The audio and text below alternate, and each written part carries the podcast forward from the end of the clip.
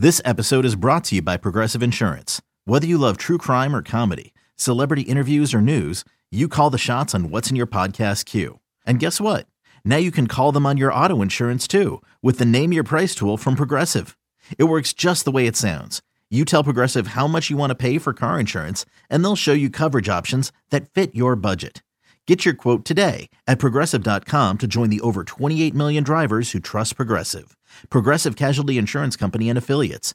Price and coverage match limited by state law. It's only a kick, a jump, a block. It's only a serve. It's only a tackle, a run. It's only for the fans. After all, it's only pressure. You got this. Adidas. And welcome back to the Clear Jets podcast. Where Ben Blessington and Michael Nania. Well, Michael, the Jets 2022 season has officially come to a disappointing end after quite the collapse uh, over the last seven games or so. We didn't do a podcast last week. Uh, we were too sad, and then some other stuff popped up throughout the week. It didn't feel really right to talk about it. And then it was like, all right, well, let's just see what happens this Sunday. And then we can kind of take in the season as a whole. Um, kind of felt like the season ended last week in Seattle. And then this game against Miami was, I don't know, a bit of a fever dream. A Flacco, Mike Remmers, Cedric Ogbuehi, Tony Adams fever dream. But it has come to an end, Michael. Uh, we'll spend some time, I guess, talking about that game, talking about the Seattle game. But this podcast, Michael, I mean, we, we could look ahead a little bit, make some predictions, some early predictions about the big offseason up ahead. So, with that being said, Michael, the people haven't heard from you, haven't heard your voice in a little over a week. How are you doing, man? I think I'm doing okay. It's a good way to put it. I'm not going to say it's doing too positive when your team loses six games in a row to close the season. But I will say, and I won't speak for you, but I think both of us have kind of gone through a sort of uh, kind of sports fan epiphany, if you will, kind of realizing how we should manage our fandom a little bit better. and I guess we kind of go through this every single year because every Jet season ends in disappointment in di- various different forms of of disappointment, you know, different types of it. But um, I think with this season, especially with the way it just turned from positive to negative so quickly, it is kind of brought me back to that mindset of trying to figure out like okay what is the best way for me to manage being a fan of the team? Because sports fandom is such a weird thing to where it's like you invest your emotions into something that you have zero control over and it's like you live and die with it and when everything's going well it's like the best feeling in the world and then when everything's not going well it's the worst feeling in the world but inevitably, more often than not, it's going to go to that negative side because guess what? Only one team every year is going to achieve that ultimate goal, and everyone else is going to be left feeling disappointed. So, um, so you can't control it, and I think that's ultimately the thing that both of us have tried to come back to in the middle of all well, this. It's like, okay, look, we can't, we have no control over what's going on, so we could sit here and cry about it and put angry tweets out although I kind of continue to do that anyway. Yeah, um, Michael, I will so say you, you have become increasingly unhinged on Twitter over the last month or so. That's true, and it's been pretty got, entertaining got, to watch. The people, the people are liking watching uh, unhinged Nania yeah. on Twitter with your Laken Tomlinson tweets and you're all caps angry about the Jets playing their starters in this game. I got I got to manage that better, but um, deep down, despite despite that. Don't don't judge. Well, judge you're you're in, you're in a different situation than a lot of fans. I mean, yeah. your whole your whole life. I mean, not your whole life, but your day to day. You do this for a living, and you have to talk about the Jets. Right. Um, so it does consume you maybe a little bit more than the average fan. But I think no. I mean, every single year I I have that same moment. There's always the one loss that breaks me, and then. You know, I'm sad about it for about a day, and then I feel like I'm able to to snap back and, and be okay for the rest of the season. I go numb, emotionally numb. And I think honestly, the Breece Hall AVT injury kind of did that for me. So earlier in the season, not to say that I wasn't bummed plenty of times throughout the season, but once Breece and AVT went down, I think my, you know, yeah, I guess my expectations for the year kind of changed. Yeah, Honestly, the, the, tw- the, expectations, the, the 2020 season, I don't think I've ever really recovered from that because up until yeah. that point, I really every year was you know, every game felt like uh, live or die emotionally. And then 2020 just kind of broke me. And so, yeah, I feel like I have a healthier relationship with the Jets. But I'm sure if you're listening to this podcast, you too might have a problem with the Jets. And maybe we can. And that's why you're a, here. We're yeah, we can come up with a lifeline. So we're, uh, yeah. neither of us have degrees in psychology, but I should just give out your number. To, uh, yeah, that, that works. If you, have, well. if you have an issue with the Jets, you can call Michael at 1 800. Um, all right. Well, Michael, there is a lot to discuss. This podcast is going to come out on Monday. And so there's a chance that by the time you're listening to this, maybe some news is already broken. It is Black Monday in the NFL. It's possible Mike LaFleur gets fired. It's possible other staff changes happen. We'll talk about them. Um, we're gonna make some some quick predictions. So we might look like geniuses, idiots, or something in between. I will say, based off of uh, Saleh's pre- uh, post game press conference, and again, this might look like a cold take by the time you're listening to this. I think he's to take a few days before they would make a move because he said he has to go through his evaluation. Now, maybe that's just coach speak, um, but I do I don't think Saleh is the guy to turn around the next day and fire the OC. Like I think if Lafleur gets fired, uh, maybe that's a bad. What do you think? I mean, do, do you, well? I'll actually, you know what? I take all that back. What do you think, Michael? What do you think happens with Mike LaFleur, including when they might announce it? Do you think that by the time the, the people are listening to this podcast on Monday, Mike LaFleur is no longer the OC of the New York Jets, or do you think Saleh is giving him a, uh, you know, a support, or do you think it's kind of something in the middle where he's non-committal and maybe we'll see something by the end of the week? What's what's your your vibe on LaFleur? I don't think he'll get fired. However, I think the response that Saleh gave in that press conference definitely has me thinking the chances are higher than I thought they were um, prior to those comments because you know usually you know Saleh is very positive, very um, you know committal. Maybe that's the right word because even you know if he's yeah, not he supports actually committing something, he's supportive. You know, and he leaves it as you know he he commits to them as much as he can without you know actually committing to them. But in this situation, it was it felt kind of open ended, and it's you know by Saleh standards, it's definitely uh, not close to what he usually does. So I think there's a very real chance, especially because you know you lose six games in a row to close the season, and it's probably I mean, what's the split like? 80% offense, 10% special teams, 10% defense, and you don't yeah. score a touchdown in the last three games. So it's like someone's got to pay for it. And you know, I've I've advocated for Mike LaFleur, um, but just in the sense that I think some of the anger directed at him can be a little misplaced because you know sometimes there are examples of okay we're not scoring because guys aren't hitting throws and you know guys are running wide open and passes aren't just being completed so sometimes i think he gets a little bit too much flack but at this point i would totally understand it if they fire him i would not complain about that at all but at the same time if they bring him back i would understand that too and i think he can um, prove to be a good play caller if he uh, gets a shot to do it with a good quarterback next year. So I think he's going to stick around, and the staff changes are mostly going to focus on the assistants. I think yeah. we'll see a few changes there, but um, I could absolutely see Lafleur being fired as well. Well, yeah, I mean that's that's the thing they're gonna have to weigh. I mean, clearly the offensive performance, especially in December, was unacceptable, and you can make the excuses of, look, he hasn't really had consistent quarterback play at all. He had a few games with Mike White, then Mike White gets injured. I, I also believe, and you know, Mike White said he was playing with five broken ribs in that Seattle game. You could clearly see it. Maybe it doesn't explain all the negative plays Mike White had. In fact, maybe we'll circle back to that since we didn't really talk about it last week in a little bit, but we'll stick with LaFleur here.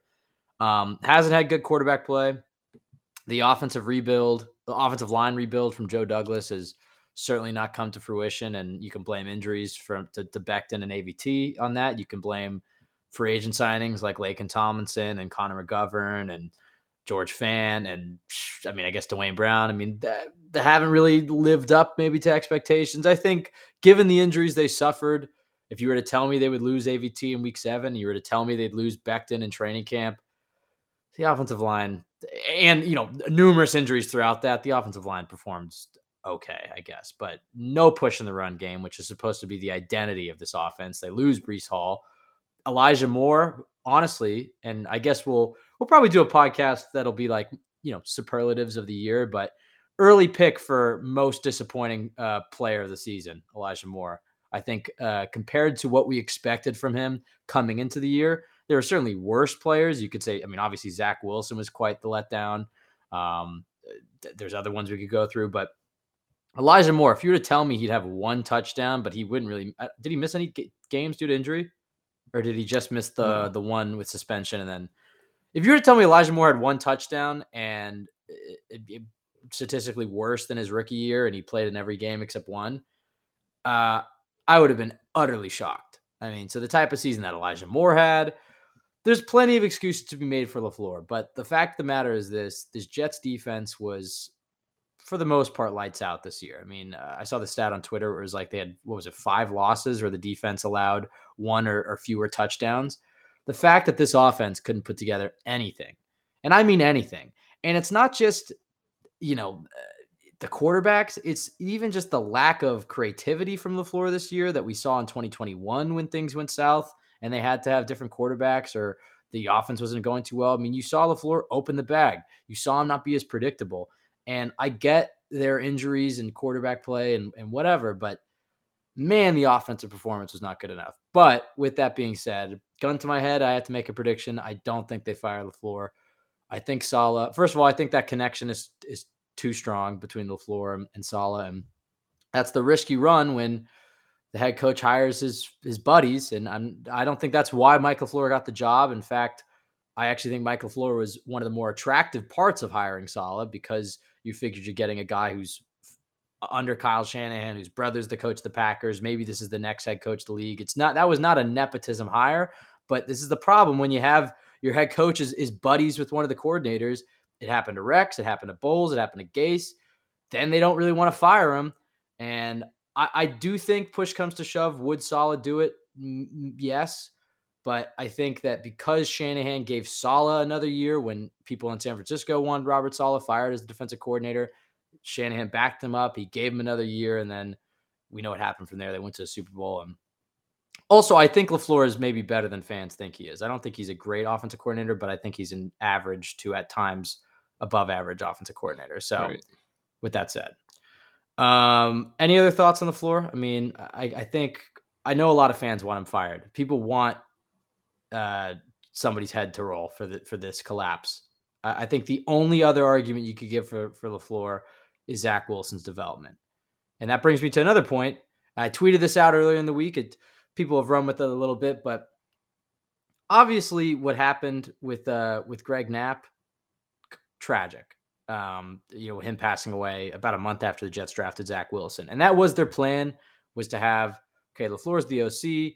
You have Greg Knapp, who's the vet, who's developed quarterbacks to oversee the offense and oversee Zach Wilson's development, and then they have this guy Rob Calabrese, who I guess maybe they heard about throughout the league as maybe he's the next wonder kid. He's a bright offensive mind. You go and look at Calabrese's his resume. Wagner, I mean, offensive coordinator and, and QB's coach for Wagner, and then he's the offensive quality control coach for the Broncos for two seasons, and then he's the Jets QB coach. And as it turned out, the guy, the main guy, tasked with developing Zach Wilson. I mean, to the point where they even brought in. I, I think in 2021, they the Jets did the best they could handling the Greg Knapp situation. They brought in Cavanaugh. They brought in John Beck in the middle of the season. I think you did see some strides from Zach Wilson. But in retrospect, the biggest mistake the Jets made in terms of developing Zach Wilson this season. And look, this isn't to absolve Zach Wilson of, of blame. I mean, he certainly is accountable for his performance this year. But to leave his development in the hands of Rob Calabrese and Mike LaFleur, but LaFleur is the OC. He oversees the whole offense. It's Calabrese that handles him on the day to day and on the sidelines. Uh, to leave it in a critical year for his development after an up and down rookie season was quarterback malpractice. So, Michael, with that being said, do you think do you think Zach's development affects the the possibility LaFleur gets fired? And then what do you think about Calabrese? Because I think somebody has to go. Maybe it's not fair. They gave maybe too big of a job and and the project that Zach Wilson became. But I don't see any way you can keep Calabrese as the QB coach.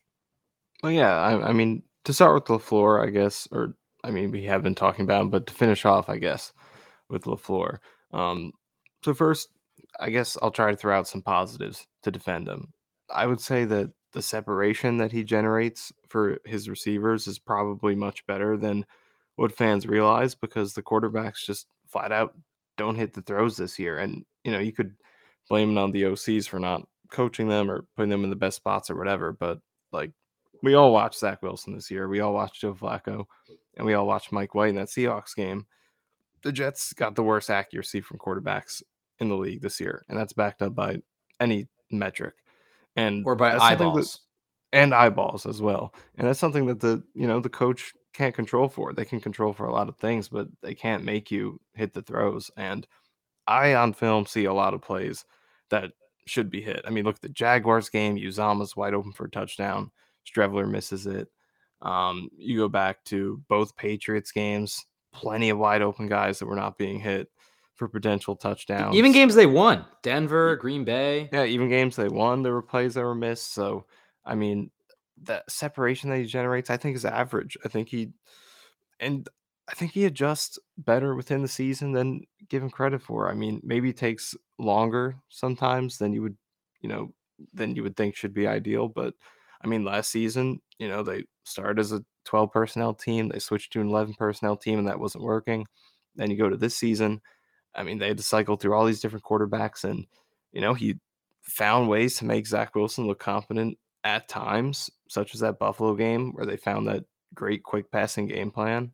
Um, Mike White comes in, and I think he switched up the offense, made it a little bit better fit to Mike White. Um, there's a short run with Chris Streveler where they were ready to put him in there, and they kind of looked confident for a little bit. So, and, and they made other changes as well. You know, they uh, benched James Robinson, Michael Carter, brought Bam Knight up. Uh, so I think he's done. Put Elijah. Moore in the slot. Put Elijah Moore in the slot. They made that switch with Garrett, Garrett, Garrett Wilson Wilson's rookie year. Moore. Garrett Wilson's rookie year. Some credit should maybe go to LaFleur. I mean, maybe. Trying to find something. I mean, I think he does a good job of you know isolating Garrett and putting him in good matchups and calling routes that work for him. So yeah, I mean those are some of the positives. And then negatively, I think there isn't enough schemed up offense. You know, anyone who watched that Lions game against the Packers um, tonight to close out the regular season, because I just watched it, so it's fresh on the mind. But how much like good, easy offense is schemed up? I mean, the trick plays are successful. Um, when it's third or fourth and short, just there's always a quick out that's right there. It doesn't feel like there's enough of that generated by LaFleur. I think he does a good job of creating matchups like for Garrett Wilson. Uh, I think Corey Davis, he gives him good opportunities to get catches over the middle um, and stuff like that. But like easy offense where you're just beating the defensive coordinator, creating something easy. I don't think there's enough of that. And then the trick plays generally are not successful. I would say their screens and end arounds and jet sweeps and stuff like that probably is a really bad success rate. So that's concerning too. Um, yeah, and then I think there are some times where they're a little predictable in terms of you know run pass and the down and distance and stuff like that. So, so there are concerns. I would not argue that he's good or even average. I'd say maybe he's slightly below right now, but at the same time, it's very hard to work around some of the stuff he's had to work around. So I'm in the middle. I could go either way on LaFleur, stay or go. I don't know what they're gonna do, and either way, either direction they go, I could understand it. Um, but I then do to go, Yeah, Yeah, sorry, I asked you about Calabrese. No, I asked you about Calabrese, but I was gonna just because we went on for LaFleur a little bit, lo- little bit longer there. I do feel like if you gave LaFleur a guy like Derek Carr, or you gave him even Jimmy Garoppolo, I think the opinion of LaFleur is a lot higher. I do think he's one of those guys. He might be an average co- uh, offensive coordinator, but you give him an above average to average quarterback play, and that guy, this guy's a solid offensive coordinator. But you give an average offensive coordinator horrific quarterback play, and this is what happens. But I don't think he's been bad enough to. Well, I don't know. The last month has been pretty bad. Whole body work though. bad, yeah. I mean, I don't know. And, and another thing that's just so hard is I think building an offense around Zach was or has been such a difficult task because it's like, what really are you supposed to build around? And I know everyone points to, you know, get him on the move more and get him rolling out, but that hasn't really worked either. I mean, the I would say the majority of the bad interceptions he's thrown and some of his worst plays are when he's on the move. I, and you know, statistically, that's backed up. You look at his stats on rollouts or when he's you know running uh, at a higher speed when he's outside the pocket all these splits he's league worst in the majority of them so he's not good outside the pocket he's not good inside the pocket like what are you supposed to do uh, so i I think it's kind of been hard for him to figure out like what is our identity supposed to be with him in there. And then, you know, Mike White got in there when he was healthy. I think the offense looked really good for those three games. You know, they couldn't finish in the red zone in Minnesota, unfortunately, but you know, that's something that over the course of a whole season could have been ironed out. It was just one game, but uh obviously Mike White comes back and he was not healthy in that game. So I don't know. I think there are um, when you dig into it some reasons to back him up, but uh, I guess to talk about Calabrese a little bit, I think he's one of the guys that um, should be held accountable, and that's not to you know hold him to the highest standard because he's a rookie at his position as well. But uh, if the Jets are going to turn Zach Wilson around like they claim they want to, uh, and, and I do believe that they want to do that, uh, it's not like Zach Wilson's going to be easy to move um, with that contract. Um, they're going to need a more veteran coach like they you know, initially planned to have. And it, in hindsight, uh, I'm not sure why we were more critical of their decision to not account for that when you know the unfortunate loss happened because it just you know the quarterback room is rookie offensive coordinator who has to call the plays and run the whole offense and rookie quarterback coach who's been in the NFL for two years as a quality control coach for the awful Broncos. So, like, I'm not really sure what they were doing there. Well, in 2021, they, they, they brought in Cavanaugh and then they brought in it Beck. Did, yeah.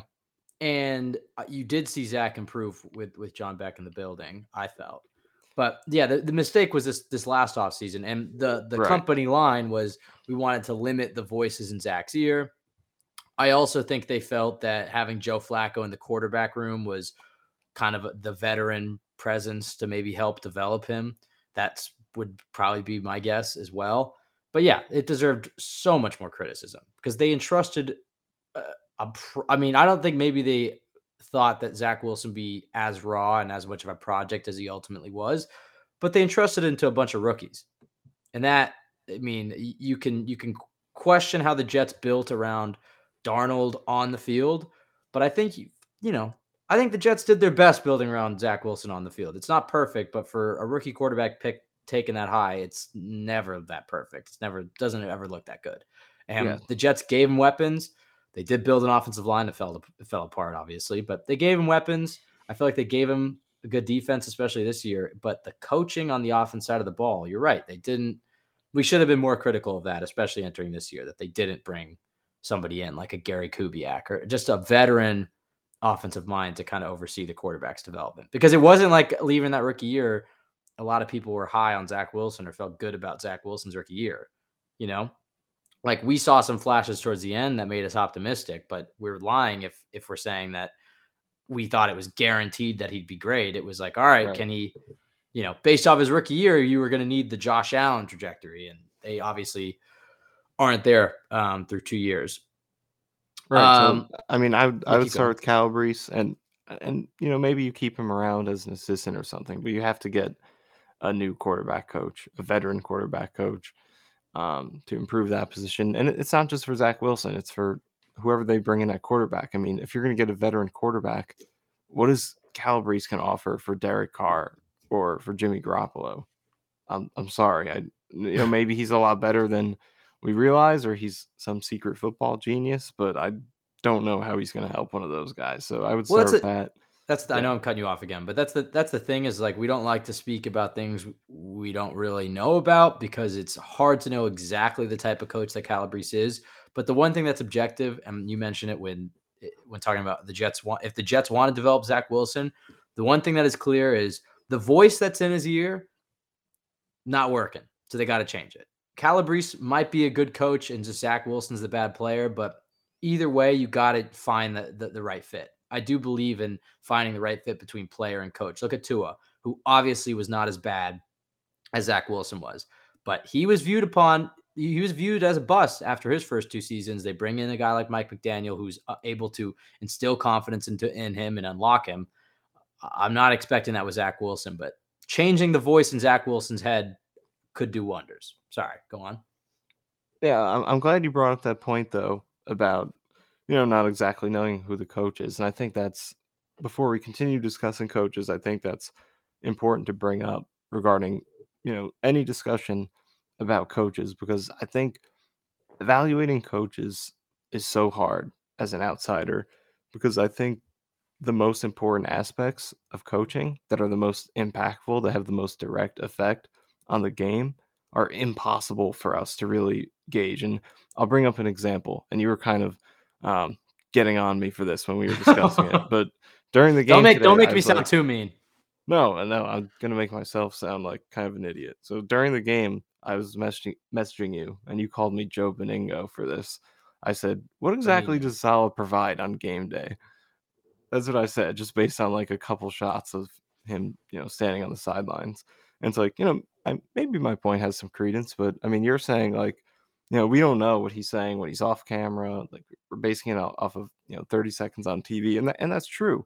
We really don't know because the effect that the coaches have, the most direct effect they have in the game is, you know, what are they telling players when they make a mistake in practice? What are they telling them at halftime or on the bench after they make a mistake in the game? How are they talking to these guys face to face? What kind of presence do they have and, you know, effect and respect in the locker room? These are things we don't really know. And, you know, people will say things like they'll interview the players in a press conference and they'll say, yeah, we respect the coach, we love him, whatever. But, you know, that's all just a press conference. They're never going to tell you the truth. So the bottom line is we don't know. And, you know, Calabrese is a perfect example. There, there obviously has to be a reason he's in the spot despite his resume. Obviously, he crushed his interview, most likely, and probably has a great reputation among people who have worked with him. Um, so it's stuff like that we can't really gauge. And that's why it's so hard to say, like, you know, point fingers and say who should be fired, who shouldn't be fired, because we don't know for sure how good these guys are at coaching without actually Especially being in the organization. Yeah, especially the position guys more than anything. I mean, at least with the you know play callers, we can kind of look at it. We can see the play calling and the the on field effect in that way. But position coaches, that we don't really know because Calabrese could so easily be you know he's a quarterback mastermind that we don't even know. But Zach Wilson's just bad at playing quarterback. It could be that simple. Um, so we don't really know. But at the same time, uh, it does feel like the Jets have to show some accountability here, and you know some people are going to have to be held accountable, and it is a performance business at the end of the day. Uh, so that brings me to the next guy. I think should be held accountable, John Benton, offensive line coach. This one I think is a must do because the offensive line this season was a complete mess, and yes, it was injured, all the excuses in the world, but like even when everyone was healthy at the end of the season, because they did have the majority of their uh, you know, highly paid guys out there near the end of the season. We're not picking up blitzes. Um, we're running outside zone and we don't know, am I passing the guy off? Am I going to the second level? No one knows what they're doing. These are veteran guys. And we're just letting both run and pass game, unblock guys come through at will throughout the season. Guys are regressing. Laken Tomlinson, George Fant. Um, so I I would go with Benton. I think that's a place where you can improve. So I guess those are the two I would focus on are Calabrese and Benton. But at the same time, um, it's important to remember what we just talked about. If a guy gets fired and you don't agree with it, or if he stays and you don't agree with it, just remember that we really don't know what these guys bring to the table and, and don't bring to the table. So there there's a lot of key information that it's hard for us to gauge. Well, and you kind of have to weigh the the balance, and I do think that fans, especially in the New York market, don't ever want to hear this, but there is a value to continuity.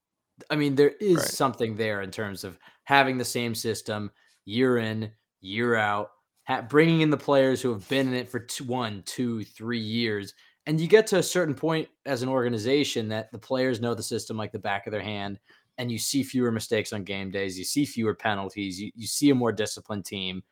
Um, and you see a team that doesn't make as many mistakes. And a lot of times in the NFL, it's a team that makes the fewer mistakes. So uh, there is a value in continuity. And fans, when the results aren't there, especially for a fan base that has had to put up with just dog shit product for 12 straight years now, they're frustrated. If as soon as we see it's not working, it's you lump it in with the the previous 12 years and you're like, get rid of it. It has to go. You know, I see this with Saleh. I mean, there's fans who want to fire Saleh, and those fans deserve to stay miserable. And and I honestly, I I, I don't blame them because I'm a Jets fan too, and I know how frustrated this team has made me. But not to get too far away from the initial point, I, I have no idea if Saleh will turn out to be an amazing head coach or whatever. If the Jets will be a, a great organization under him, who knows? We'll see. But I know one thing: they aren't going to get there by firing their head coach every two seasons. You know, you're not going to get there by just ripping it up down to the studs every two, three years. And I think Saleh has shown you enough through two seasons to feel optimistic about what he can do. Are there issues? Absolutely. But you look at the defensive turnaround, you look at the culture he's tried to instill, you look at the start of this year when everybody was healthy. Yes, the collapse was bad, and people are going to have to pay for it.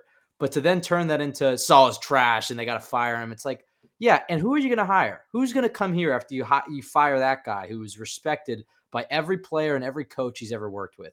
From from what we've heard, you know, going back to your earlier point, we don't really know, but from what we've heard, Saul is well respected. From listening to the interviews, he's a smart guy. He's emotionally intelligent.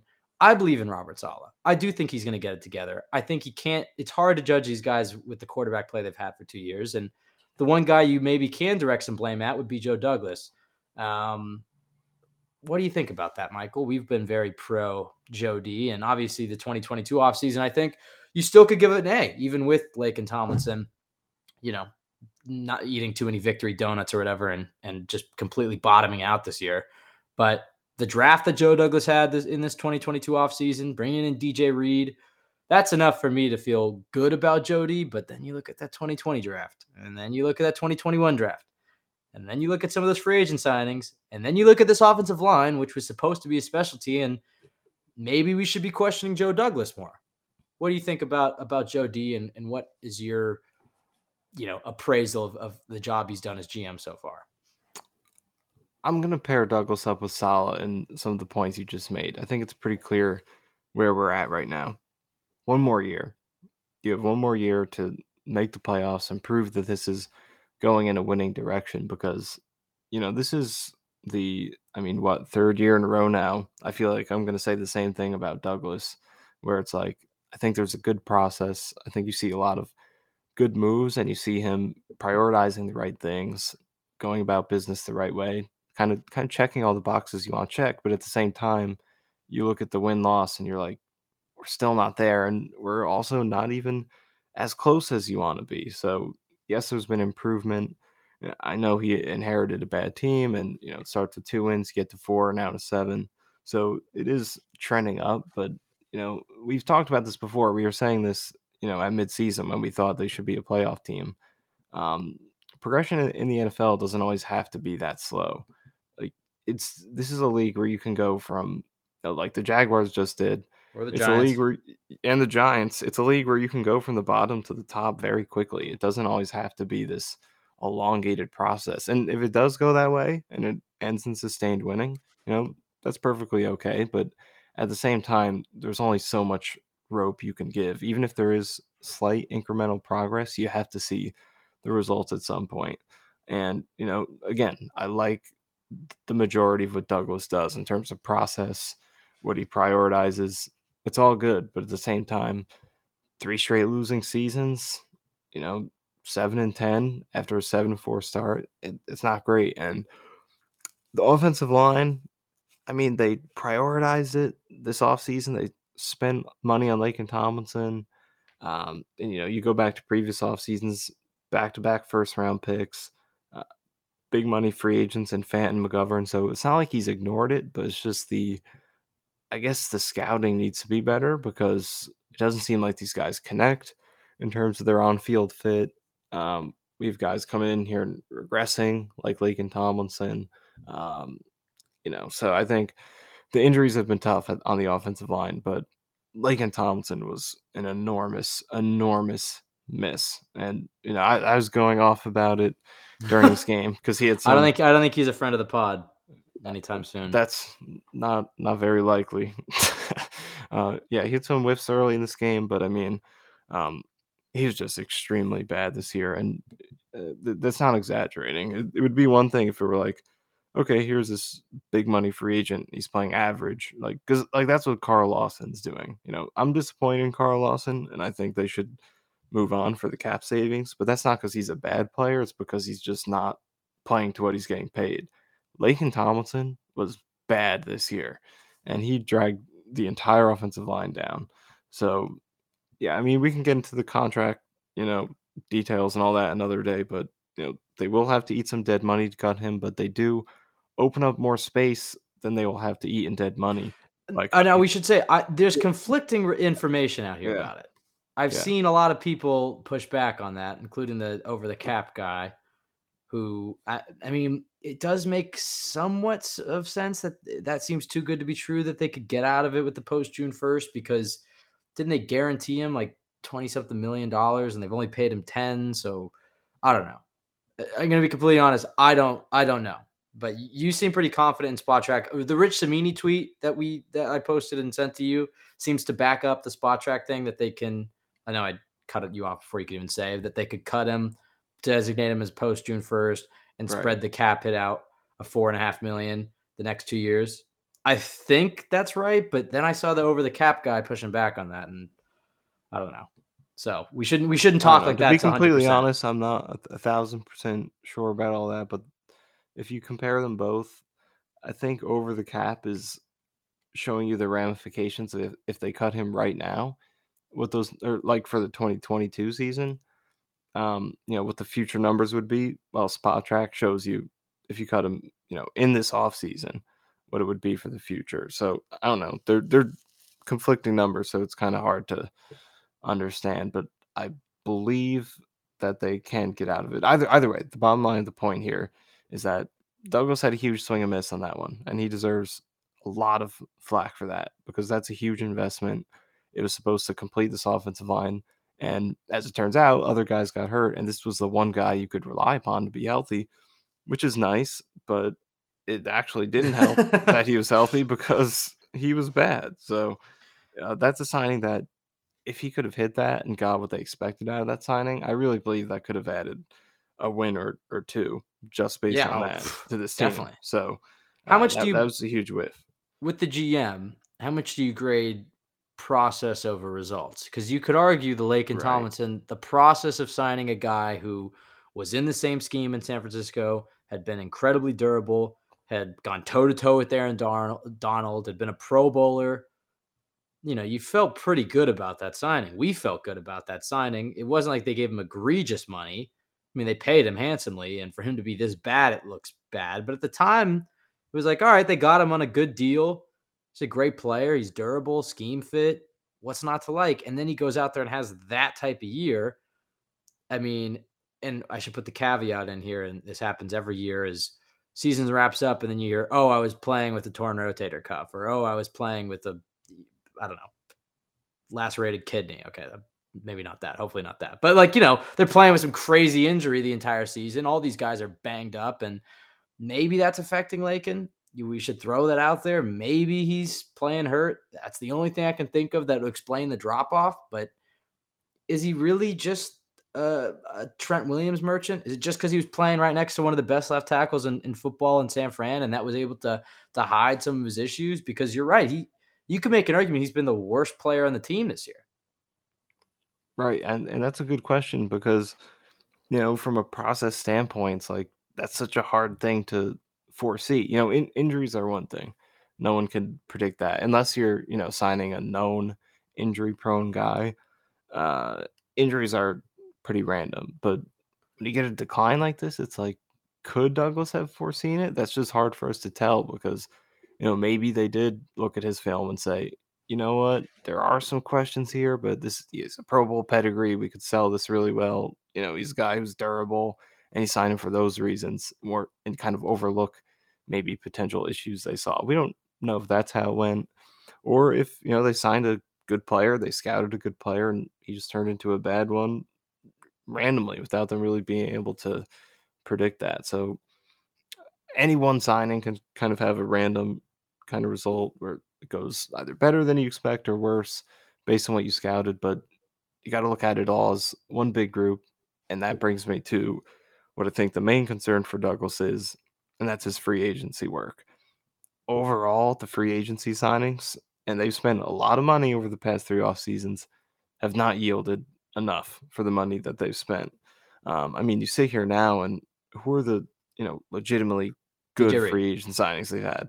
DJ Reed, and that's probably it. I would say Davis is decent, Conklin decent, but Mm. beyond that, you know, pretty much everything hasn't lived up to the money that they spent. I mean, uh, Lawson, and that was injury, but um, you know, Carl Lawson disappointing, Laken Tomlinson huge miss, Jordan Whitehead bad.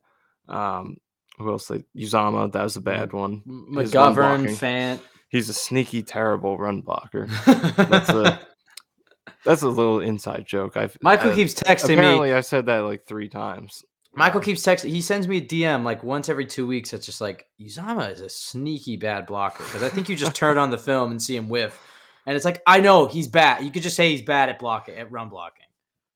Yeah, that, that's another underrated Sneaky bad terrible. one. His uh his run blocking is very detrimental this season. That and I I just rewatched all of the run blocking reps this season. That was no won- that no was wonder not you're an, burnt out. that was not an entertaining thing. That yeah, no wonder you're feeling burnt out on Jets football. You went back and watched every single rushing rep. Definitely contributes. To It's. January eighth, buddy. we got eight months of this. I rewatched all the run blocking reps, tracked the assists, good blocks on good runs, and who was to blame for allowing the bad runs. And I've three primary culprits for you. Tomlinson, this is in terms of efficiency, not in terms of like total plays. Tomlinson, Duane Brown, and Uzomah.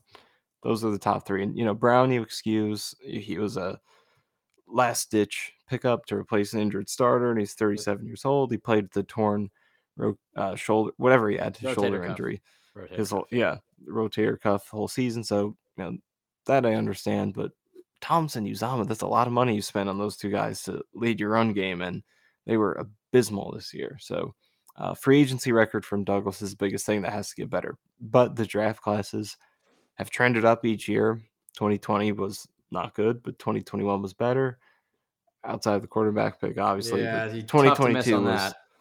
2022 was very, very, very good. Do you think 2020? Oh, sorry. that brought him a lot of leeway? Yeah. I think the 2021 draft, uh, going back and looking at it, you see, all right, Zach Wilson, potentially all time bust. Trade up for Alijah Vera-Tucker, very good move, but injured, so he doesn't get the same amount of. You don't you don't feel the impact of that when he gets injured in week seven, but very good move. All right, Elijah Moore, big letdown compared to what we expected from him. Now I do think with better QB play, I think he's going to be better in 2023, but still big letdown. Michael Carter, big letdown this year as well. Big regression. Uh, uh, Elijah Moore's the bigger letdown, but big regression for Michael Carter. Michael Carter the second, great pick. I think uh, there's potential there with Jamien Sherwood, Jamien Sherwood, and Brandon Echols, and we'll see about Hamsah Nasirildeen. But all in all, you look back at that 2021 class, and look, you're not going to hit on every single player in every draft. I think that's the misconception. Is like you're going to have misses. You know, the 2022 class may go down as the best Jets draft class of all time, and you know, even if Jeremy Ruckert never plays another game for the Jets, you know, it's like you miss on picks. It happens. But you look at that 2021 draft and the way we felt about it leaving the draft and the way we felt about it a year ago today, Yeah. a lot different than how you look at it uh, right now. But I agree, they have trended up every year. Yeah, I- mean, on 2021, like the quarterback is, we always said it was going to be defined by that, and they missed it. So that was a pretty big whiff. But I think this still has the potential to be a good class. I mean, AVT when healthy, that's a home run pick. He is a, and that's the guy they traded up for. So you want that to be a home run. Uh, he's a star when he's healthy. Elijah Moore, I think, is the biggest X factor for this class. I mean, we thought he had star potential as a rookie this year. Uh, like you said, if you're just looking at the production, he's the most disappointing player this year because I thought he's going to be the best player in the team. And you get one touchdown and 29 yards a game, and he stayed healthy the whole season. That's hard to, you know, spin any other way. But at the same time, I think he was missed a lot this year, probably more than any other player on the team. He did have some bad luck in that area. And I think when he did get the ball, you saw that same elusiveness and good hands. So uh, I still believe in him, and we'll see if another quarterback can turn him around. But uh, yeah, disappointing year two. Carter, huge disappointment this year. Um, just not the same elusiveness that we saw last year. He struggled with blocking, drops. He had a key fumble in that Bills game. Um, some of his vision this year wasn't great. Just really struggled overall. So that's the biggest um, step back here. But you did get Michael Carter the second in this draft, who looks like a you know one of the top slot corners in the league. So I mean, I think going forward, if you can get healthy AVT, Michael Carter the second, and Elijah Moore gets back to you know, let's say he's a good slot receiver. You know, a guy gives you four touchdowns, 50 catches uh, throughout the, the season, like 50 yards a game, something like that. I think that's a solid draft class.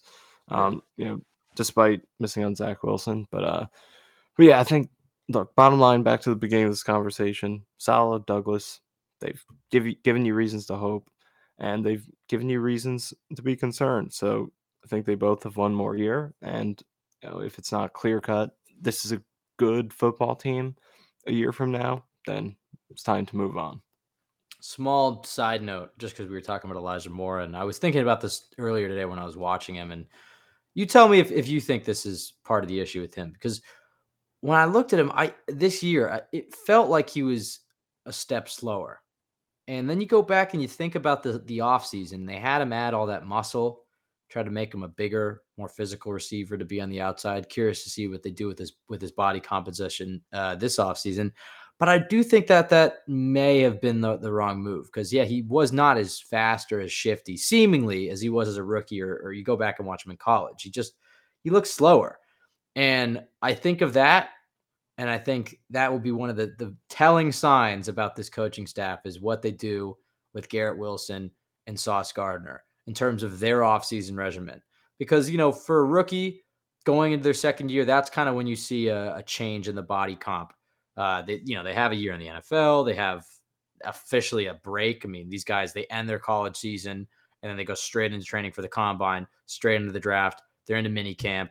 Then they're at training camp. Then they're rookie. I mean, they have it's just nonstop for like two years for them. So they don't really ever get a chance to to sit back and even just add if they want to add any muscle. I mean, it's impossible when you're burning that many calories every day. And um, so that that in between the first and second season, that's when you see the, the body comp. I really hope they don't try to have sauce pack on a lot of muscle or something like that. Because I heard I heard them mention that in, in mini camp and training camp. And all right, maybe you can add. They, they said something along the lines that I'm paraphrasing here. It was just like, uh, yeah, he's got to add some more NFL strength or whatever. It's like Sauce is as physical as it comes in the NFL. He can hang with the big body guys, but his slim frame allows him to, to keep up with like a guy like Tyreek Hill and the faster receivers in the league. And look, if if Sauce hits the weights and adds, you know, some some weight this offseason to make him maybe more durable, despite the fact he just played every single year, every single game this year, maybe it'll be okay. But it's just uh, another thing to watch because it's like I felt like they messed with Elijah Moore and did not look too good for him. And they've done that a few times. Like Brandon Marshall, they had him slim down after 2015 and a different, completely different coaching staff. Just another example put on put him on the Todd Bowles diet and he slimmed down and he he lost a part of his game in 2016. He wasn't as physical. And so see with Garrett Wilson, will they do they try to have him bulk up? And we'll see. Uh, it could be for the good. It's just something to watch when you want to evaluate coaching because as we said, it's hard to evaluate these guys because we don't see them on a day-to-day basis. Well, let's see how they handle these these prized rookies heading into the second year and see what they do because yeah, I don't agree with, uh, or I think that you can, looking back, you can say that maybe having Elijah Moore add that strength was was a mistake. Although they thought he was going to play on the outside, so you know, process over results again. Um, all right, I do. I have I have, I have a game here for us, Michael. But I, before we get to it, and then we wrap up, we'll get out of here. Do we want to talk about the Seattle game at all? Because we didn't do the podcast afterwards you were bummed. I was bummed. And then there was the whole scary thing with Damar Hamlin the next day. And then it just kind of felt like, uh, should we do a podcast? And then it was late in the week and we were going to do one. And then it was just like, you know what? Let's just wait till Sunday. Let's just, the season feels like it already ended. Let's just have it officially end and then we can talk about it. But because that was like the season's on the line, everything broke their way. They can go to the playoffs. They get Mike White back. As it turned out, Buffalo beat New England. So that really would have been, this could have been the win and in game. It all comes down to this game against Seattle, and they just lay the, the most typical same old Jets goose egg that I've seen. And you called it the most embarrassing performance you've seen. Maybe you'll walk that back a little bit. Quite a few Jets fans, especially the older Jets fans, did not like that tweet, Michael. Um, I, I I disagree with it as well. I also think he, there's a few other ones, but no denying that that was an embarrassing Jets performance. Anything anything to add? You've had a week to digest it. You've had Well, a I mean, if the older fans are disagreeing with it, then I mean that's that's fair because I wasn't around to watch all those games. So I'm just saying for- 2015 Bills Bills week No, 17. right. this is the discussion we are having. So let me explain why I would choose this one for specifically the title of more embarrassing, using that word specifically. I think this is more embarrassing because that was just or the Seahawks game talking about is the icing on the cake of this collapse. You just lost on prime time to Trevor Lawrence, the guy who you choked away in 2020, and now you proceed to back that up by losing to your former hopeful franchise quarterback, getting knocked out of the playoffs by them in a wire to wire, completely listless, zero effort, From the first zero heart game from the very first play of the game. That to me is embarrassment. 2015 was disappointing and it was tough and it sucked, but it wasn't as embarrassing because they're still a 10 and 6 team. And, you know, obviously the game was, you know, it was it was a bad loss, but it was a close loss. It wasn't like they gave no effort or, you know, were completely Okay. outplayed. Can so I, I, I, think that a- was bad. This one was more embarrassing. Do you want to hear a hot take I have, and you let me know what you what you think? Sure. I, I see and hear that a lot, where they're like lifeless performance, no effort, no heart, and I'm always just kind of like, what does that really mean? Does that just mean they lost? I mean, because it's not like they're running any slower or trying any I, harder. I agree. Though I shouldn't have said those things. well, no, because I mean, true. there are some times like it's Revis just in narrative. It's just Revis narrative. in 2016, Muhammad Wilkerson in 2016. Like there are times where you see guys loafing, and even in that Seahawks game, there was a play by CJ Mosley that I got kind of upset about because it did kind of appear like he was jogging. That that is But- true. That was but for the most part, it's like, all right, Jordan Whitehead comes downhill screaming to try to blow up the, the first run play of the, the game, and he just whiffs, and then they run for 60 yards. Is that a heartless, no effort performance, or is that they just lost? You know what I mean? Like Yeah, there's that's- plays like that. true. I agree. I, I shouldn't have used those descriptions because I'm generally 100% on page on the same page as what you said. Because usually it's just guys getting outplayed at football more than guys not trying. I mean, Yeah, it's like an it's like Yeah. a narrative thing that fans say. yeah, it's a narrative thing. I- guys. I mean, I will say about this game, it did feel like they were, you know, were just a step slow with the energy throughout the game. I mean, that was just kind of the vibe, but you know, that just comes as a result of, you know, like you look at the first run play of the game. Like, was that guy's not trying? I don't think so, because if you rewatch it, it's more like Jordan Whitehead and Carl Lawson kind of overplaying their gaps. So if anything, it's them trying too hard. So you know, And then on offense, like Mike White is, you know, trying to be the calming presence. So it's, you know, of, of course he's not like trying to rah rah his guys in the huddle. Like he, you know, he, he's trying to calm them down. And I don't know. Uh, you can make the argument that they, yeah, you see that like they look unprepared. It's like that- that's another thing that's hard to gauge. I mean, if they're blowing assignments and coverage, maybe, and dropping passes and missing blocks, I mean. I, I guess you, you could make an argument to unprepared, but I see the the heart and the effort and all that stuff question. I'm like, all right, I mean, I don't I don't know if that's that's fair, Yeah, especially in general, I think that should be a- avoided unless there's an egregious example of a guy not trying. you can say this though, it was an embarrassing performance, regardless of if it was the effort or they just got outplayed. It was an embarrassing, very on brand for the same old Jets crowd. Um, and like you said, I mean, it, it's embarrassing when you zoom out and you see the collapse of the season. Uh, you know, but the truth of the matter is, this wasn't the same team after losing Breece and AVT. The season ended when those two guys went down. Because even even that Broncos game, I mean, they barely held on and beat the Broncos, and the only reason they did was because of Breece and AVT having that long touchdown to open up the game. But they had the the upset win against the the Bills, and then with Mike White, they beat the worst team in football in the Chicago Bears. But outside of that, they lost every single game after losing those two guys. I mean, it was it was a completely different team, and it, would be interesting to have seen how the season would have played out if those two guys stayed healthy. Because could they have ridden that formula that they had against uh, Miami and against Green Bay and at the start of the Denver game for an entire season? Maybe not, but I, I will say as the, as the games get colder and you play December football, having Breece Hall and AVT, I think they would have won those some of those games. And I don't know. So it changed their whole. It's too hard to overcome losing your two best offensive players when you're already struggling at quarterback and not having a great offense in the first place. To lose your two best offensive players and try to overcome that after losing your starting tackle in training camp, it's it's hard. It's it's certainly hard. Um, that's when the quickly season on the. Seattle game, I guess. Oh yeah, we should talk about Mike White a little bit. Um, for yeah. me, I think yeah, go ahead. Yeah. For me, I think after rewatching it, he should not have played in this game. And I don't know if that's something that could have been seen beforehand because, you know, he was cleared. Obviously, you know, officially, medically, he was cleared to play. And I'm sure if you ask him, he would say he was 100% fine, no pain, and all that. But I think you could see in this game he was not the same player. And who would be after you took those hits the last time he was out there? I mean, remember watching him struggling to, you know, breathe and get up after he took that one hit from Matt Milano. I mean, who wouldn't be affected by that? But He broke Um, five ribs. yeah, I mean, I think I just think they put him out there too early because he didn't look like the same player.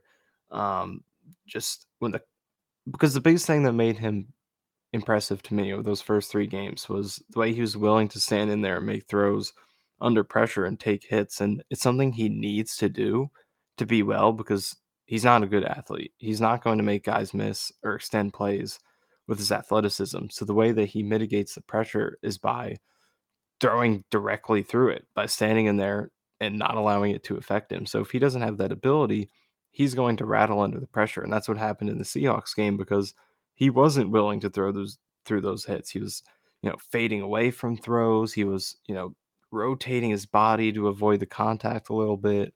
Uh, there were even, you know, like the interception he threw. There are times where he's bailing the pocket, which is something he never does. Um, so he's clearly just, I think, more so mentally than physically not ready to be out there. So at halftime, I would have, uh, uh, yeah, I think halftime is when I would have changed it because going in, maybe you don't really know how he's going to react, but it became clear pretty quickly.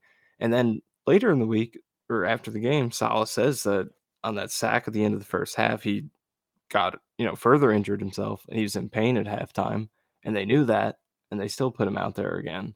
So I really yeah, because he took that understand. dumb hit right at the end of the Yeah. half, and they were trying to do right at the end of the half when he for no fumbled it reason when they were for just no like reason.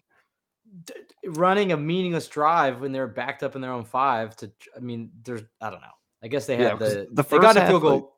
Sorry, go ahead. Yeah, the first half he had was shaky, but the second half he had was Bad. way worse. I mean, the stretch he had in the second half is some of the worst quarterbacking. This might sound our classic word. It might sound Here it comes. Here it comes. Here it comes. Ah, It's legitimately one of the worst quarterbacking stretches I've ever seen. I mean, there was a stretch in the third quarter where I think I had seven plays in a row where I graded him negatively when I was going through grading all his plays. There were there were a lot of open throws in the Seahawks game, and he ju- just had miss after miss after miss. So he was definitely a half. If not before the game, I understand. You know, prior to the game, it might have been hard to notice that he wasn't going to be the same player, but at halftime, it absolutely should have changed. So, and, and I know that's a tough thing to do because you hype up Mike White and you want him to come back and be the savior. We all wanted him to be that, but it only took one half to see that he wasn't that same player at, at that time. yeah, And they should have made the change to Flacco, in my opinion, after rewatching yeah. it. I think you could see that. Look, you don't want to blame everything on the injury. I do think it's it is fair to say he looked completely different than we had seen him in the three games, and it's not like you know the Vikings defense. I know they're not great on paper, but they played a damn good game and against him, and Right. you saw him make tight window throw, big money throw, under pressure throws. You saw that against Buffalo, and then yeah, I know the Chicago Bears, are the Chicago Bears, but you still saw him play high level quarterbacking in a monsoon.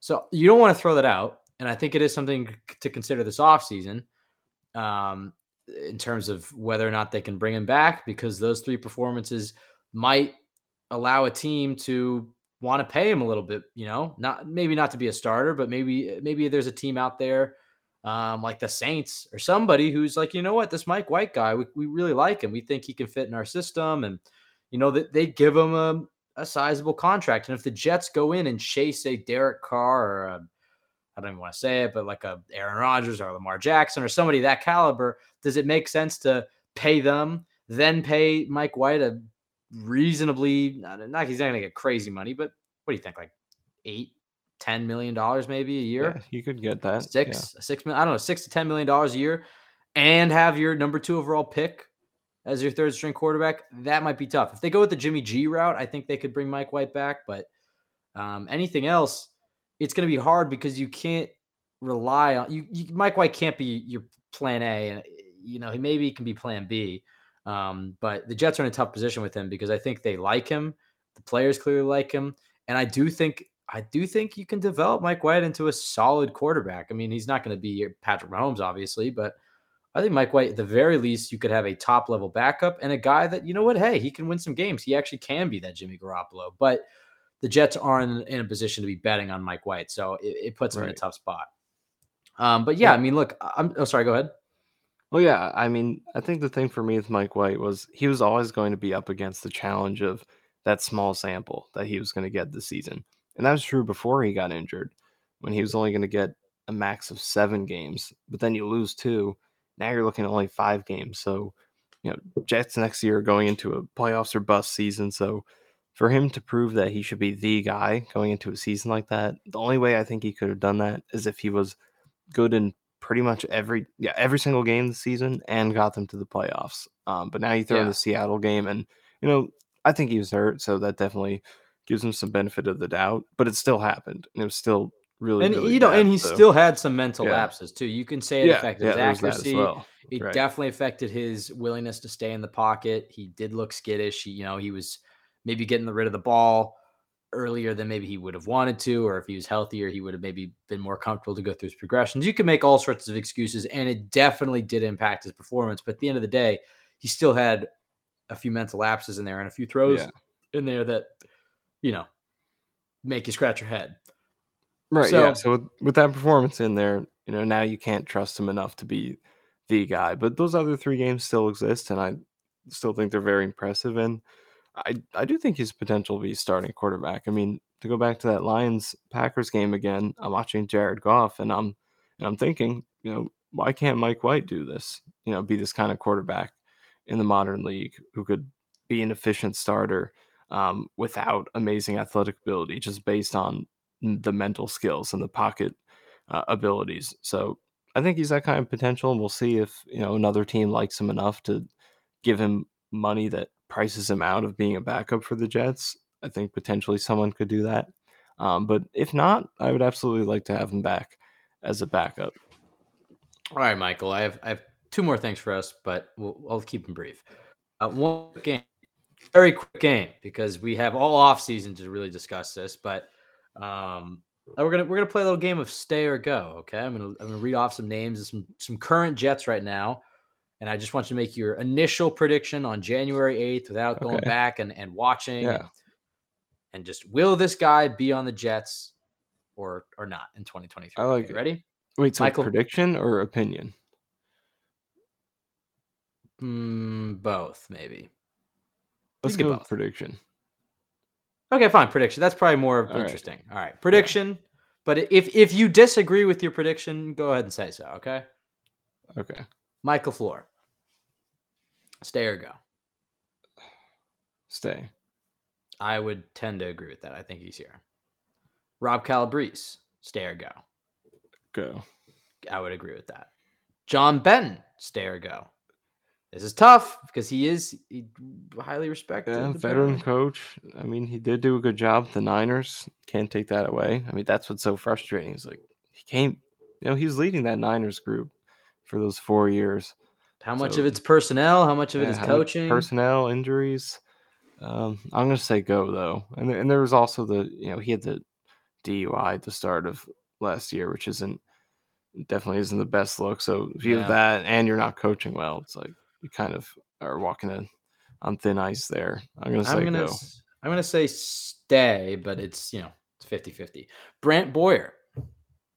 This is an interesting one. It's one I was thinking about because, you know, he's obviously he's this is a guy who you know is respected. He survived through three regimes. Special He's teams coach so long. The uninitiated. Yeah, I mean, he's had great years. Even just last year, they were a great special teams, but this year was really bad for the special teams for the most part. Other than the Cleveland game and Zuerlein having a solid season, it was bad. So, do you hold him accountable for that, or you give him leeway because of the success he's had in the past? Um, I'm gonna say he stays. Hardee's a Pro Bowler. Not that that should really matter, but yeah, I mean, Braid the Braden Mann experiment is over. Although it's funny that he had like his best game Yeah, of the year, arguably against Miami today. him and Um, Berrios tried to convince us, but yeah. we're not buying it. I think Berrios is probably back next year too, but we'll see. We'll get to, we'll get to that one. They always they oh yeah, that's true. he is on this list. Um I, this is supposed to be quick. I'll say go. Only because he wasn't Saleh's initial, you know, he wasn't I, I think Saleh's gonna be pressured into making some staff changes and he he inherited Brant Boyer. But I, I, either way, I could go either way on that one. It's 50-50. But ah, they did block a few punts. I don't know. Yeah, go. Okay, fine. Zach Wilson. Do you think a team potentially trades for him, like the Saints? No, I think it'll still be here. All right, I agree. Carl Lawson, stay or go. Who, by the way, sneaky seven sacks, had some pressures. I mean, we've been dumping on him because he he doesn't feel like he's taken over any games. But you know, another year from the Achilles injury, it's it's it is safe to assume he might be even better next year. Maybe they restructure him. I'm gonna say go just because they're they don't have they need to find ways to get cap space and Yeah. make some upgrades and they do have the biggest thing is they have a pipeline at this position. You can he can go when you have guys who you're developing there. So Right. that's why I'll go. I, I agree with you on this one. Corey Davis. this is a tough one too. It's just another cap space opportunity. I'm gonna say stay though because I think he's so key for the run game. I uh, I'm gonna say stay as well. I think that there's a chance. The only way I see the Jets moving on from Corey Davis is if it depends what they do at offensive line. Like let's say they they sign a guy like Mike McGlinchey at right tackle, maybe they're confident in Becton or whatever. But if they get into the draft and a guy like Quentin Johnston falls to 13, I could see the Jets taking him and trading Corey Davis. I think I don't think the Jets cut Corey Davis. I don't think you know for for ten million dollars, what you get is you get a great run blocker, which is nice in the system, and a veteran. I know he's had some drops, but he's still a good receiver. And with better quarterback play, you'd see that he made some clutch catches this year. I think he stays, but if somebody falls in the draft, maybe they make an upgrade there. Jordan Whitehead, stay or go. They can free up, I think, seven million dollars by cutting him, but he is young. They did rave about him in the training camp. It does seem like the coaches like him. Again, continuity, continuity. First year in the system, but pretty bad.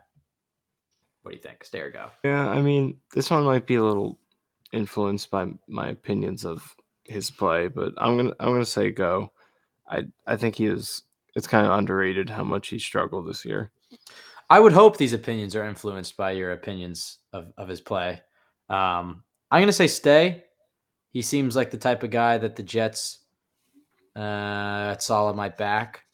Give him another year here, and I do feel like you could, you know, maybe draft somebody behind him if he's not good. I don't know, but that is a, another place they could free up some cap space. Uh, Laken Tomlinson, stay or go, will operate under the assumption Stay. you're you're right about stay. Yeah, You think he's I. I just have I just have every hunch that he's not. They're not going going. Yeah. I, Yeah. I I actually do agree with that. I was I was looking forward to us disagreeing on on one, but well, I know we have before, but uh, yeah, I think he's here. Braxton Berrios, stay or go. This is interesting, and I've been pulling up the contracts here while we've been going through it, and some of these deals like they can't get out super easily. Like even Whitehead, three million dead money if you cut him with a seven point three savings. I mean, the uh, question is, is, could you sign a strong safety for seven million dollars that is better than Jordan Whitehead? right, and then Berrios is the same thing where it's like you know you're mostly saving the money, but you're still paying him uh, dead money of three point two million. What do you say if save? you cut him, uh, save five million. So you know, Hmm. some of these aren't the, you know, for a guy who is, you know, obviously not a good player, but it's not like he's a starter or anything. Don't know about Paying obviously. three million to not be there is He he was the let, easiest decision in the world. he was a letdown this year. He was pretty great at the end of last year. He has I, I like you know think as a receiver number five, you're kind of happy with them. I do think they need to bring in a, a better receiver number four, though, that they can be happy with. You know, somebody in that Denzel I Mims role. I kind of feel like Berrios will be back, but they also kind of removed him from the offense at the end of the year. I'm gonna say he comes back, but I don't agree with that. I say stay. CJ Mosley. I mean, I don't see how he could go anywhere, right? They Yeah. already restructured him. I'd put him on. Yeah, I mean, uh, they could maybe work something out, but I think he stays. I don't. Yeah, I don't see him going anywhere. His counterpart, Quincy Williams. It'll be interesting to watch This is- Quincy because It's very cou- interesting. I could see some team out there trying to give Quincy. Because both Uh, him and Kwon being you have Kwon on here as well. Yeah, we're getting to Kwon. Uh, you want to group them together and just say which of them? okay, fine. Quincy and Kwon. or. well, I think because well, they, I'm they could both. both stay or both go. Both stay. Here's the tough thing about Quincy. He's a young player, you know, with somewhat of a draft pedigree, who has an athletic profile, has made some flash plays, including the last Jets defensive play of the year. He had a nice stuff on a Miami Dolphins run. I could see a team out there who overpays Quincy Williams. He's kind of the type of player that gets overpaid in free agent. Young, flashy, you know, like think back to the Jets. Uh, what's his name? Jarrad Davis. Didn't they give him like $10 million or something? Speaking of bad Joe Douglas free agent signings Yeah, there you go. last year, it was the first signing he gave. I could see a team out there trying to give Quincy Williams a lot of money. And by a lot, I mean, you know, $8 million a year, $9 million a year, 10 million, like around that range. And I don't know if he's worth it, but I think Quincy's going to want to stay with Quinnen. How they treat Quincy might affect Quinnen's the way, you know, trying to pay Quinn, Quinnen according to Rich Cimini. I don't know. Uh, that's a tough one. I think he ultimately stays, but I don't know if the Jets should be ponying up money to keep him around if they get in a bidding war. I, he does kind of seem somewhat, I don't want to say expendable, but he's not the type of player that you you can feel comfortable paying. I don't know, nine, ten million dollars if, if you get in a bidding war with a team No, like I I don't agree. Yeah.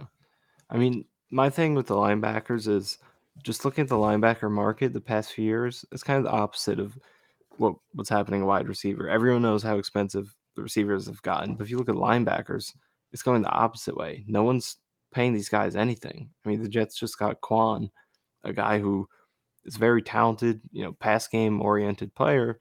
He was still in his prime, you know, one year, 1.2 million. Kyle Van Noy, another accomplished player. I'm just looking at some of the names here. One year, 2.2 million. Uh, and I, I know the uh, Jayon Brown, one one year, 1.2. So it's like linebackers aren't getting paid a lot in the league right now. So I think the Jets they're going to prioritize other positions, quarterback, O line, and defensively. I think safety will be number one.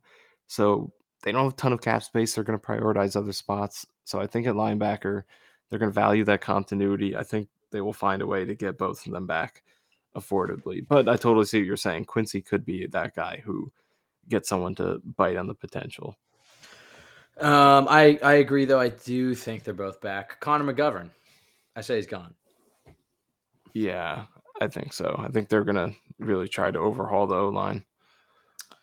Uh, we'll we'll lump these two together: Duane Brown and George Fant. Now, Duane Brown is actually still under contract for next year. Um, it's possible he could retire. They could cut him, and I think they they'd still have to pay him dead money, but they'd free five million by cutting him. Off the top of my head, something like they they owe him six million and pay and free up five. The only reason I think they might do that is to bring back a guy like George Fant, who I know isn't um, maybe a guy you want to rely on as a starter, but if you're feeling good about Becton, you could say, okay, let's cut Duane Brown, free up the five million, bring back George Fant for a comparable deal, and then you got a, a Becton Fant combo at left tackle.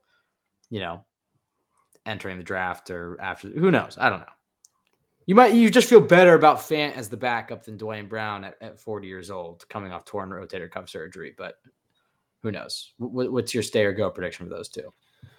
For Brown, I mean, it's just a matter of if he retires or not. Because I mean, I don't think they're they're going to release him because I'm looking at it here. It's more dead money than cap. You would say. Yeah, but they but they could free up five, right. Yeah. Um. and that five million dollars sounds like nothing, but to pay a guy like George Fant, Yeah, but you know, we're talking about all these here, and it's like there's only so many guys that are going to be able to do this with because you know there's only so much you could realistically take on with the dead money. It's not like you could do it for everybody. So, um, I think Duane Brown's going to stay. That's kind of my hunch. He does, you know, good for the locker room. Maybe Nate Herbig, stay or go. Uh, only only a few more. Is he a free agent? Yes, he is. Twenty four. He's 24 years old. Uh, Maybe not a perfect scheme fit, but had a great start to the year. Injured. and- restricted or unrestricted or I you know? believe he's restricted, but maybe not because the Eagles cut him and then the Jets claimed him. Let's check it out right here. I'm going to pull it up. Nate Herbig is unrestricted. He's bum, interesting. I'm gonna say go. I don't know because he he's one of the more competent of this mostly incompetent bunch of offensive linemen. I think they bring him back. Yeah, yeah. I'll, I'll say actually he comes back. I'll change it to that. I think they, they should be able to get him back as a good depth piece. Not and as I a think he's starter, I think he's Tom. Yeah. I think he's Tomlinson insurance as well. Um, because they're going to need somebody behind Tomlinson. Because if Tomlinson's sucking next year and they bring him back, they have to have somebody they can plug in and feel good about. Um, all right, three more. I threw him in here just because you, you texted me this. Michael Carter, the running back. This would be back. This would be all the way into August. This would be all the way into August training camp cuts because he's not getting cut before then. Right. I'm gonna make a bold prediction. I'm gonna say no. I'm gonna say stay. It's too early to predict it, but I had to make a bold one in here. he- needs. He needs a good. He needs a good uh, uh, training camp. Let's Yeah, well, well, way. look. I mean, I think Breece obviously is going to be here. I think Knight played his way onto the team, uh, and if not guaranteed, I think he'll earn it in a camp slash preseason. And that leaves Carter against, you know, is Ty Johnson still signed here? We got to check on that Probably real not. quick. Um, but Ty Johnson, he comes go. back. Um, go. But uh, maybe they bring in another free agent. or um, signing I- or uh, I, I just think Carter this year plays his way into being a guy where he shouldn't be guaranteed a spot next year. Yeah, I agree with that. All right, two more. Sheldon Rankins, stay or go. Very interesting one. A lot of money already guaranteed, or um, not guaranteed, but invested. Can I get in here? I know I D-line. just I know I just asked Yeah. you. I made this point to you. If the Jets want to take Carl Lawson's money, freeing up 15 million, and they want to, I know they got to spread it around to other parts of the team, most likely the offensive line. But there is a route they could take. They could go invest it into defensive tackle and go pay a guy named Javon Hargrave. There's a few other defensive tackles, but if you put an elite pass rushing defensive tackle like Hargrave from the Eagles, who has I think he's like 11 sacks this year, and you pair him next to Quinnen Williams, you force an interior one on one with either Quinnen or Hargrave. I mean, that defensive line with JFM and then Clemons and Johnson and Huff at edge. I mean, defensive line would be unbelievable. But it uh, it seems like that's more of a luxury, especially considering the, yeah. the moves the Jets are to have to make. But so I'll say Sheldon Rankins comes back. I think he stays. I think he was good this year. I agree. I think he'll come back. I, I do like your logic though. That's the type of move. Because sometimes teams make those outside the box moves. We always make our ideal plans. Let's check this. And let's just say that right now before we get into this off season, because we always fall into this trap, specifically with the draft, I would say. No so more. free agency, but no more of the shopping list. They're going to get We're this, that, and it. that. We're going to look at every it. position. We know that everything's on Best the table player available. best player available, both free agency and the draft. Everything's on the table. It's not just gonna be like oh, Running here's back our three weak positions. Uh, yeah, running back. We're gonna get Bijan Robinson in the first round. That's what, Yeah. what we're gonna do. Um, no, other than that, we're gonna keep everything on the table. All right, last one. This may pain you, Michael. Braden Mann, the OG. He's out of here. Yeah, get the fuck out of here, Spider Man. All right. Um, last thing. This isn't really as. This is just a small thing before we enter it. This was kind of a not a downer of an episode, but you know, end of the season, talking sad. We'll uh, we'll have. Well, I'll get to that after the plugs. Exciting off season to look forward to, Michael. Uh, why should Jets fans stay around? You know, we got the next few months here. I don't know. Elevator pitch, sales pitch, Michael. In, in terms, of, I almost want you to say this to yourself. why should we stay around here? What what is there to look forward to these next few months? I, I know I can do it. I think I can sell it, but I'd like to hear from you, Michael. So as a, a Jets fan in general, or for listening? yeah, it's a, what meaning like looking ahead to the offseason. It feels yeah. like a lot of Jets fans are all down and depressed about the team, but surprise, surprise. The way I'm looking at it, I'm like, all right, you know, obviously season collapsed, but they were in a good position. They get a lot of guys back that I'm very excited about next year. So the Jets have picks 13 and 39. They'll be able to free up some cap room, and it's not another offseason of, of you know, oh, this is a young team. They're just trying to get a little bit better. This is an offseason of there's some hot seats out there. Let's go make a playoff push. Let's see some big swings. You know, you might see some big trades some big signings. I don't know. So I wanted to hear from you, Michael. Why should Jets fans stick around and be excited about this offseason? Try to sell them. If you can't sell them, you don't have to. Okay. I, I want something I positive. Something. I want I do, something I do have something. Ah, I think I'm cooking something good. Okay. So, all right. If you're listening to me right now, we are probably, I don't know, how far are we into this podcast? At least an hour and a half. An hour and 15, 16, 17 hour and 15 like minutes. So at least 75 minutes you've been listening to us after the Jets just lost six games in a row uh, to fall from 7 and 4 to 7 and 10. You just watched Joe Flacco put up a six point master class in Miami yeah, against Skylar, Tom, uh, Skylar Thompson. So if you're still listening to me after all that, then you are a diehard New York Jets fan and you are not going anywhere no matter what happens ever for this franchise. So just let that sink in. That's You're why stuck. I think you would stick around. You are stuck. Right, that's You're depressed. in at this point. So you might as well go all in. And this is the most fun part of the year. This is where everyone's zero and zero. This is where we shine, this is, baby. This is where we shine. You know, season podcasts were new for us. moves, roster building. This this is where it's fun. You know, because on the field, you know, that could go either way for the Jets. You know, or, or let's say it just goes one way for the most part. Um, but off season, it's like you know, this is where we win. This is where we get great draft grades. This yeah. is where we get the free agents we want. And then we got a quarterback pursuit this offseason. Offseason is fun. You know, just the roster construction aspect. It's like you're kind of building. Yeah, you know, Madden GM. Like a, yeah, it's like Madden GM kind of you feel like the mastermind uh on top of everything. So I don't know. I guess that would be my pitch. If you're still listening to this right now, right. you're not going anywhere. So you might as well stick around and try to help, you know, ride with us through this journey as we try to figure out how to make things right. I'll say future. this. I'll say this. This was a top five defense that I think will only get better. I mean, obviously the rookies this year were unbelievable. I've never seen the type of rookie season that Sauce Gardner had, the type of rookie season that Garrett Wilson had, and the type of season that rookie season that Breece Hall was on track to have. So the Jets knocked that 2022 draft class out of the park because they finally have some stars. They finally have some pieces. I think this defense is only going to get better because I think they're going to add a better safety. I think I hopefully you see Jermaine Johnson and, and Michael Clemons continue to develop. Um, but regardless, okay, you have a good de- uh, you have a great defense. Then you look at the offense, and I think, yeah, I think this is finally the offseason where the Jets are going to go get their QB. I do think they're going to trade for Derek Carr or sign Derek Carr. I do think that's kind of the move they're going to make. I'm on the fence is, is whether or not it'll be Derek Carr, Jimmy Garoppolo. But my hunch is Derek Carr. I think, look, you know, maybe to some fans he doesn't sound as exciting because he's not Josh Allen or he's not Patrick Mahomes, but this is still a quarterback who is a damn good quarterback. And we just saw the Rams win a Super Bowl with Matthew Stafford. You see what Kirk Cousins is doing this year. I think he's that level of quarterback. We'll get a lot more into Derek Carr this offseason and Jimmy Garoppolo and those whole those whole moves. But the thing to look forward to is this is an exciting offseason because I think they're going to take some big swings. They have a great defense. It's just about go find that quarterback and build up the offensive line. And then next year, you get the return of AVT, you get the return of Breece Hall, and who knows, maybe they even get the return of Mekhi Becton.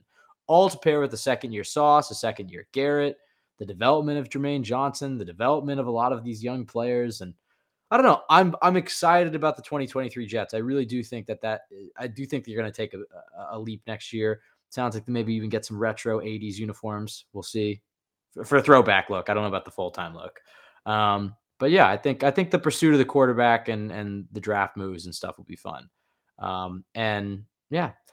All right, you can follow us at ZYJ Pod on Twitter. You can follow Michael at Michael underscore Nania and myself, Ben W. Blessington. Go to jetsxfactor.com, best place to go for Jets content. Subscribe to the YouTube.